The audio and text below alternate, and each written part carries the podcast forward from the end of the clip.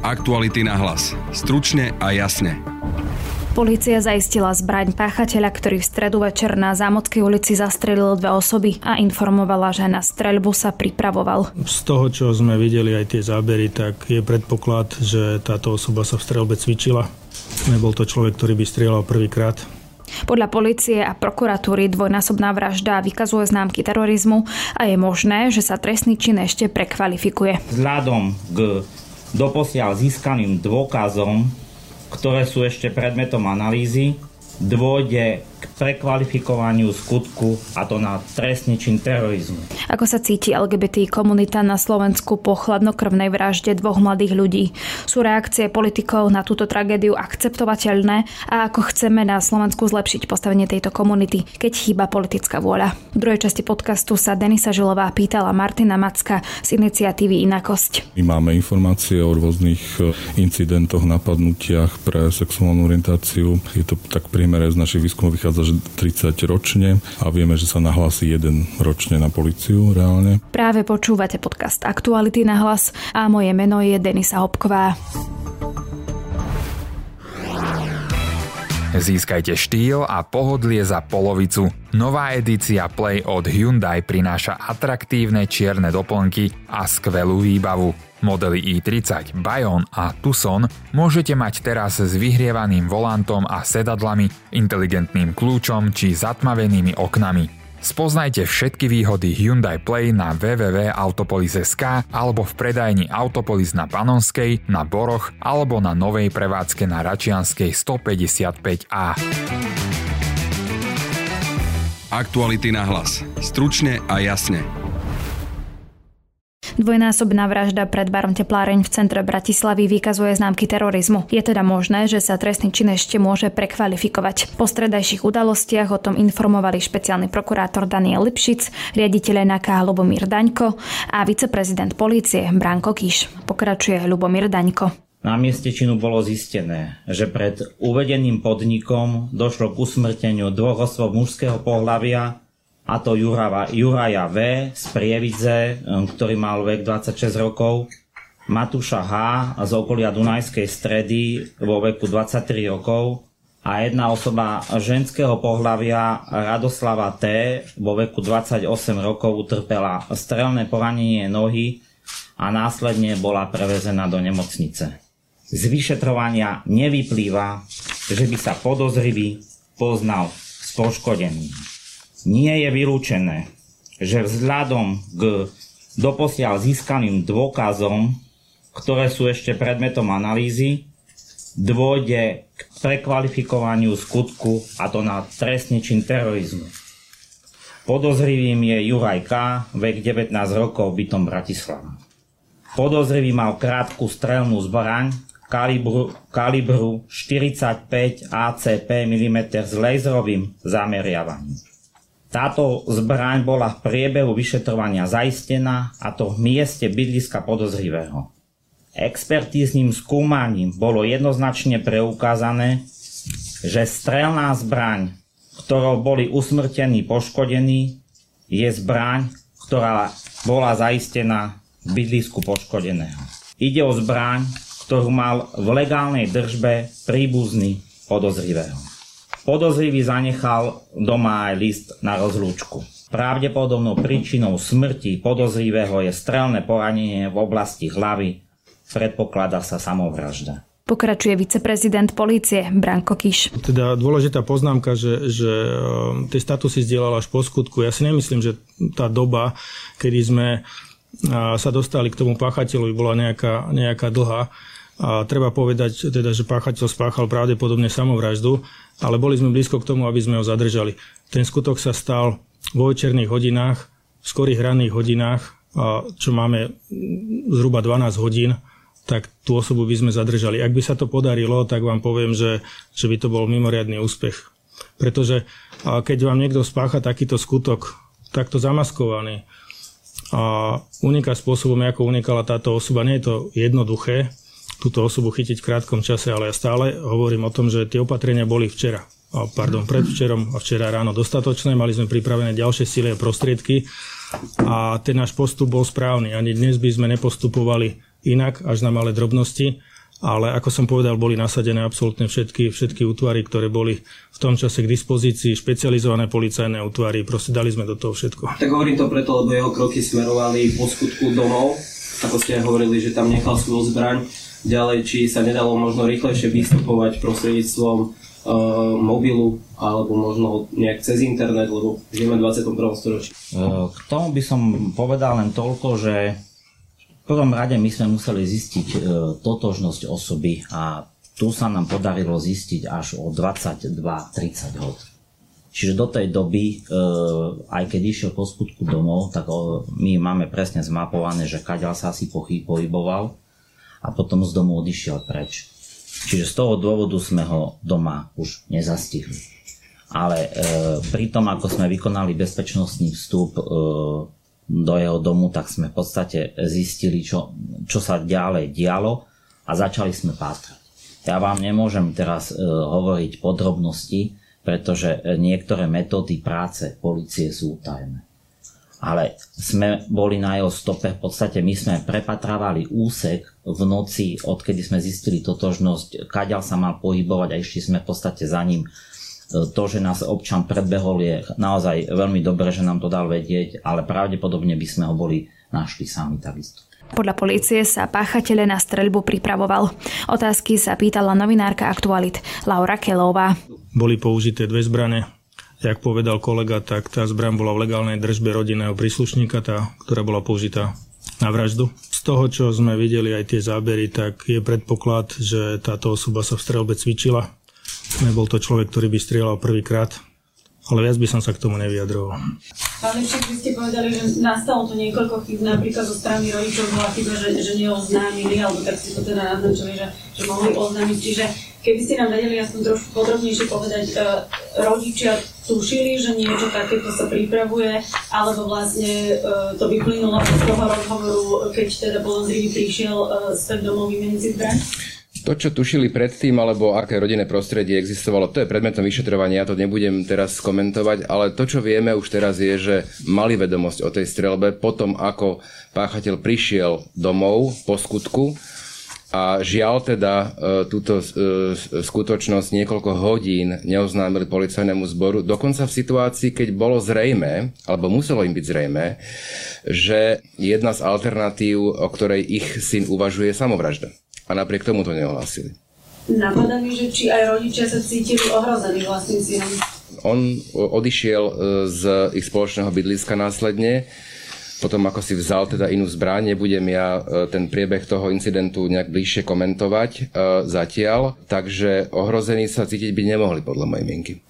Do akej miery je zodpovedný vlastník zbraní, pokiaľ teda rodinný príslušník si vie zobrať zbraň, neviem teda, ako je to tam zabezpečené v ich bydlisku, ale je to normálna situácia, štandardná, možno si človek predstavuje, že by mali byť aspoň v trezore alebo nejakým spôsobom oddelené časti? Oni teda boli v trezore pravdepodobne, syn zjavne vedel a je predmetom samozrejme skúmania odkiaľ kód do trezoru, ale aj to je vecou, ktorú, ktorou sa zaoberáme už si nepamätám, ktorý z vás povedal, že, že útočník e, sa pripravoval, respektíve, že strieľal už aj predtým, čiže mal tieto skúsenosti. Bol vedený aj e, rodičom, rodičmi, e, otcom napríklad? Je to predmetom vyšetrovania, ale áno, informácie, ktoré zatiaľ máme, nasvedčujú tomu, že niekoľkokrát bol na strelnici aj so svojím príbuzným, ktorý legálne držal zbranie. Aktuality na hlas. Stručne a jasne. O dnešnom spomienkovom pochode za odsudenie nenávisti voči LGBTI komunite sa budem rozprávať so šéfom iniciatívy Inakosť Martinom Mackom. Dobrý deň. Dobrý deň. Pán Macko, dnes organizujete spomienkové podujatie za odsudenie nenávisti voči LGBT komunite. E, čo viac nám viete o tomto, o tomto pochode povedať? Chceme si jednak e, pripomenúť spomienku na mladých ľudí, ktorí boli vlastne zavraždení týmto teroristickým činom, ale zároveň chceme aj vyslať jasný odkaz, že tieto nenávistné trestné činy sú, nie sú akceptovateľné na Slovensku a preto vyzývame aj ľudí, pozývame ich, aby prišli a vyjadrili tento postoj. Ako sa možno cítite po vražde ako komunita? Bol to šok, ktorý vlastne vystriedal zdesenie, potom ako sme sa dozvedeli, že čo je motiváciou tohto trestného činu. Je pravda, že je to čerstvá záležitosť a bude sa s ňou komunita vysporiadavať dlhšie a preto veľa závisí od toho postoja majority väčšiny spoločnosti aj politických predstaviteľov, vedúcich činiteľov. A najbližšie vlastne týždne ukážu, že či toto je niečo akceptovateľné a že či sa aj podniknú nejaké kroky, ktoré by do budúcna zamedzili nielen takýmto trestným činom, ale vlastne aj zrovnoprávnili LGBT ľudí v spoločnosti a v štáte. Prečo sme sa dostali až k vražde? Je pravda, že takéto činy rôznych individuí môžu nastať rôzne, ako keby v každej krajine, v každej spoločnosti, ale to, čo je znakom tej doby a spoločnosti, koho si vyberú ako svoju obeď. Na, na Slovensku v tejto situácii si vybrali práve LGBT ľudí. Ukazuje to na to, aké sú spo- postoje spoločnosti, zo stran politických predstaviteľov, ak sa to téma zneužíva. Je to, je to dlhoročná vlastne kampaň voči tejto komunite. Vieme, že politické strany alebo predstaviteľ miesto toho, aby navrhovali nejaké riešenia, ako zlepšiť život aj tejto komunite na Slovensku, tak miesto toho príjmajú rôzne, ktoré obmedzujú naopak ich práva alebo ich chcú vykresliť ako niekoho, kto ohrozuje rodinu, hodnoty, ktoré sú základné pre tú spoločnosť. No aj keď priamo nevyzývajú na takéto násilné trestné činy, no tak ale keď hovoria, že toto je nejaká skupina, ktorá ohrozuje všetkých ostatných a tie základné hodnoty, ktoré oni majú, tá majorita, a ktoré my hovoríme, že ich máme tiež ako komunita a sú to vlastne tie isté hodnoty, no tak čo potom má tá majorita robiť s takouto skupinou? Hej, čiže je to nejaké nepriame vyzývanie na nejaké vysporiadanie sa s touto skupinou ľudí. Aké sú možno vaše reakcie na tie včerajšie vyjadrenia zo strany politikov? Okrem prezidentky tie vyjadrenia neboli jednoznačné, teda vyjadrili sa politici, že odsudzujú e, to ako trestný čin, ale neboli úplne konkrétni, že o čo vlastne ide. Áno, práve v, pri útokoch nenávistných na menšiny, to sa netýka len našej menšiny, ale všeobecnosti, je veľmi dôležité vlastne pomenovať, o čo išlo, o ako, aká skupina je obeťou a prečo je to nepriateľné pre spoločnosť spoločnosť, prečo takto ne, nemôžeme existovať. A videli sme, že žiaľ množstvo našich politikov, členov vlády, parlamentu má problém vôbec spomenovať skupinu ľudí, ktorá bola ako napadnutá a bola len preto, že patria k tejto skupine. Je to žiaľ teda veľmi smutný fakt. Organizácia Duhový Pride žiada vládu napríklad, aby prijala konkrétne opatrenia, ktoré zabránia v budúcnosti takýmto e, trestným činom. Máte aj vy nejaké konkrétne očakávania od vlády alebo od politikov všeobecne? Áno, bolo to spoločné vyhlásenie viacerých organizácií a Samozrejme, my dlhodobo predkladáme návrhy rôznych riešení. To nie je, že by sme teraz mali diskutovať a vytvárať nejaké pracovné skupiny a zaťažovať e, mesiace náš parlament a vládu týmto, aby riešila e, túto tému. Všetko je viac menej pripravené. Je to len o tej politickej vôli, o tom, že či niekto skutočne chce niečo robiť. A zatiaľ takéto signály nemáme. Vidíme tu veľký rozdiel napríklad v porovnaní s tragédiou na Zochovej ulici, kde v podstate v priebehu pár hodín sa politici predbehali v tom, že aké opatrenia treba prijať, aby sa niečomu takémuto predišlo v budúcnosti. No a po, po tejto tragédii vidíme, že vlastne dokopy nikto nič nenavrhuje a nie je tu ani, ani len náznak, že pome pomeň niečo riešiť, pomeň príjmať nejaké kroky, aby sa toto zmenilo. A ni- nič takéto nevidíme. Časť poslancov Oľano chce predložiť návrh na uznesenie na ochranu a vyjadrenie rešpektu menšinám, ale priamo to nehovorí o nič o LGBTI ľuďoch. Ako to hodnotíte? Tieto všeobecné vyjadrenia sú vlastne prázdne, lebo tam nie sú naplnené žiadnymi konkrétnymi činmi. A, takže áno, na jednej strane je fajn, že niekto odsúdi všeobecne nenávisť alebo rôzne formy intolerancie spoločnosti, no ale bez toho, aby to bolo naplnené konkrétnymi krokmi, to v podstate nemá význam a v tejto situácii to vôbec nestačí. To mohli robiť vlastne za v úvodzovkách mierovej situácii doteraz. A ďalšia vec je, že tieto všeobecné deklarácie, tak to je niečo, čo my už dávno v zákonoch máme. My máme zakázanú diskrimináciu, my máme osobitný motív nenávistí k sexuálnej orientácii v trestnom zákone, čiže skôr ide o to, ako naplníme túto legislatívu, akými krokmi a nie o to, že teraz budeme dávať nejaké všeobecné vyhlásenia, ktoré nikam nevedú. Máte nejaké, už som sa to pýtala, ale možno nejaké konkrétne požiadavky, čo by sa mohlo urobiť v tomto smere? Tie sú dlhodobé a závisí to od oblasti. Keď sa bavíme o, o, o tých orgánoch činných v trestnom konaní, tak samozrejme tam dlhodobo riešime, že existuje veľká nedôvera LGBT ľudí k policii, že nechcú hlásiť takéto prípady a my máme informácie o rôznych incidentoch, napadnutiach pre sexuálnu orientáciu. Je to tak priemere z našich výskumov vychádza, že 30 ročne a vieme, že sa nahlási jeden ročne na policiu reálne.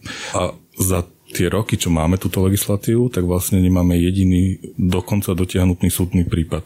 Takže tu sa len bavíme o niečom, čo policia riešila v tých prvotných štádiách, ale nikto reálne nebol ako keby odsud, odsúdený. Vieme aj povedať bližšie, že o čom sú tie prípady? Keď sa pýtame ľudí v prieskumoch, kde e, dochádza k tým fyzickým útokom, tak to, to je vo verejnom priestranstve, na ulici v meste alebo v parkoch. Preto existuje veľká obava e, komunity sa ako keby na verejnosti vôbec hlásiť e, e, k svojej komunite, prejavovať napríklad páry, keď sa bavíme o pároch, prejavovať nejak city, držať sa za ruky a podobne. Čiže tam až 96% ľudí pravidelne nám odpovedá také vysoké číslo, že vôbec sa nejak neprejavujú na verejnosti a majú z toho obavy. A, takže má to aj takéto, takéto dosahy a samozrejme najväčšie skúsenosti s tými útokmi majú ľudia, ktorí sa vlastne neboja prejavovať na verejnosti a tí no teda žiaľ majú tieto skúsenosti, ktoré, ktoré nám reflektuje v týchto prieskumoch. Keď sa pozrieme aj do minulosti, tak e, súčasní koaliční poslanci, ktorí ešte neboli vo vláde, tak napríklad e, Boris Kolár sa v roku 2017 vyjadroval k pochodu Pride, že teda e, komunita LGBTI patrí do ústavu a nie na ulicu, alebo v roku 2014 Mato Matovič bol proti tomu, aby páry rovnakého pohľavia vychovávali deti. Pred rokom e, Robert Fico hovoril o trans ľuďoch, že si nežela, aby chodili po uliciach ženy, ktoré e, sa cítia byť ženami, ale majú, on povedal, že pindurov, tak e, Prečo si podľa vás volíme takýchto politikov? Čo to vlastne o nás hovorí? Je pravda, že viacerí politici, aj či už koalície, opozície si založili svoju kampaň najmä na sociálnych sieťach, na rôznych takýchto statusoch, ktoré vyvolávajú nenávisť voči skupinách, ale majú ako veľký dosah, veľa ľudí to zdieľa, lebo však to je niečo, čo veľa ľudí pobúri, keď majú akože keby bolo niečo také pravda, tak, tak majú aj ako reálne obavy, lenže je to čisto len vyvolávaní nenávisti. Žiaľ je to o tom, že politici na Slovensku čím ďalej menej ponúkajú riešenia na problémy, ktoré sú. Čím ďalej sa menej o tom bavíme v nejakom verejnom diskurze, že čo sú reálne problémy sociálne-ekonomické a ich čím ďalej viac, keď sa však v súčasnosti strieda jedna kríza druhú, ale miesto toho, aby sme sa bavili o týchto veciach a riešeniach, tak je pre nich pohodlnejšie vyvolávať nejaký strach a obavy z menšín a tým pádom sa stávať do tej role akože ochrancu a nemusia odpovedať na tie ťažké otázky, ktoré, ktoré by mali riešiť. A toto je o tom, že ako sa, áno, a toto je o tom, že čím to tá spoločnosť umožní, čím to média umožňa, a mali by sme sa na tým uh, nie len, že už zamyslieť, ale už by sme reálne sa voči tomu mali vymedziť. Čo navrhujete vy, alebo čo by bolo potrebné urobiť, aby v budúcnosti nedošlo k ďalšej takejto vražde. Keď sa bavíme o tejto konkrétnej situácii, tak vieme, že to, tým páchateľom bol mladý človek, ktorý sa radikalizoval vlastne na sociálnych sieťach. A naše školstvo s týmto na základe toho, čo viem si dovolím povedať, že, že nie je schopné sa vyrovnať asi s takouto situáciou. Čiže je dôležité to, aby aj v školstve sme sa začali baviť o viacej, o nielenže o menšinách, ale aj o tolerancii, o predchádzaní šikany napríklad, lebo aj to je niečo, čím prešiel napríklad tento páchateľ a môže to byť jedným z tých spúšťačov, ktoré, ktoré boli v tejto situácii. To sú témy, ktoré, na ktoré dlhodobo upozorňujeme, ktoré treba riešiť nielen kvôli ako menšinám, ale to je problém aj, aj väčšiny, ktorí zažívajú, aj ľudia z väčšiny. Je to problém všetkých a tí ministri to vlastne len prekladajú do, ďalej do budúcnosti a, a nerieši sa to. Čiže školstvo je primárne a potom samozrejme, čo je najdôležitejšie, je, že samotní LGBT ľudia nie, nemajú rovnoprávne postavenie z hľadiska našich zákonov a štátu a jednoducho je to skupina, ktorá napríklad štát neuznáva ich rodiny, tým pádom vysiela automatický signál do spoločnosti, že to je nejaká podradná skupina, ktorá si nezaslúži mať ani túto základnú nejakú garanciu a toto je ten základný signál, ktorý vysiela do spoločnosti a ktorý musíme do budúcna odstraniť. Keď ste hovorili o tom školstve, tak uh, hovorí sa teda o tom, že mal by padnúť v parlamente nejaké návrhy, ktoré by mali obmedziť, uh, aby sa teda v školách nerozprávalo o LGBTI témach alebo problematike. Tak ako možno na to máte názor? Je to zákon, ktorý už je predložený zo strany tzv. tarabovcov, od ktorých teda závisí súčasná vláda. Prijatie niečo takéhoto by bolo vlastne priznaním, že vláda je závislá na hlasoch poslancov z bývalej teda fašistickej strany a, a ešte príjma ich opatrenia. Takže si myslím, že toto ešte neprejde, ešte v tejto situácii, pretože ozaj by to bolo takým priznaním, že aj medzinárodne by to spôsobilo veľký ohlas, že Slovensko by sa zrazu ocitlo na nejaké rovnaké pozície ako Maďarsko. A toto si myslím, že ešte teda neprejde, ale bolo by to, ten návrh je až absurdný, lebo tam nie len, že sa jedná o to, že zakazuje nejaké diskusie na školách alebo vôbec spomínať, že existujú ľudia s nejakou inou sexuálnou orientáciou, rodovou identitou, ale ono ešte zachádza aj do tých rodinných vzťahov, lebo dokonca ani rodičia by nemali vôbec v úvodzovkách vystavovať deti informáciám o homosexualite alebo niečom takomto. Navrhujú tam ešte aj dokonca nejaké opatrenia v oblasti sociálnej kurately a podobne pre takýchto rodičov, čiže toto je abs- úplne absurdný návrh, ktorý si neviem predstaviť, že by prešiel. To bol Martin Macko z iniciatívy Inakosť. Ďakujem za rozhovor. Ďakujem. Na dnešnom podcaste spolupracovali Matej Ohrablo, Laura Kelová a Denisa Žilová. Od mikrofónu sa lúči a pekný víkend želá Denisa Obková. Aktuality na hlas. Stručne a jasne.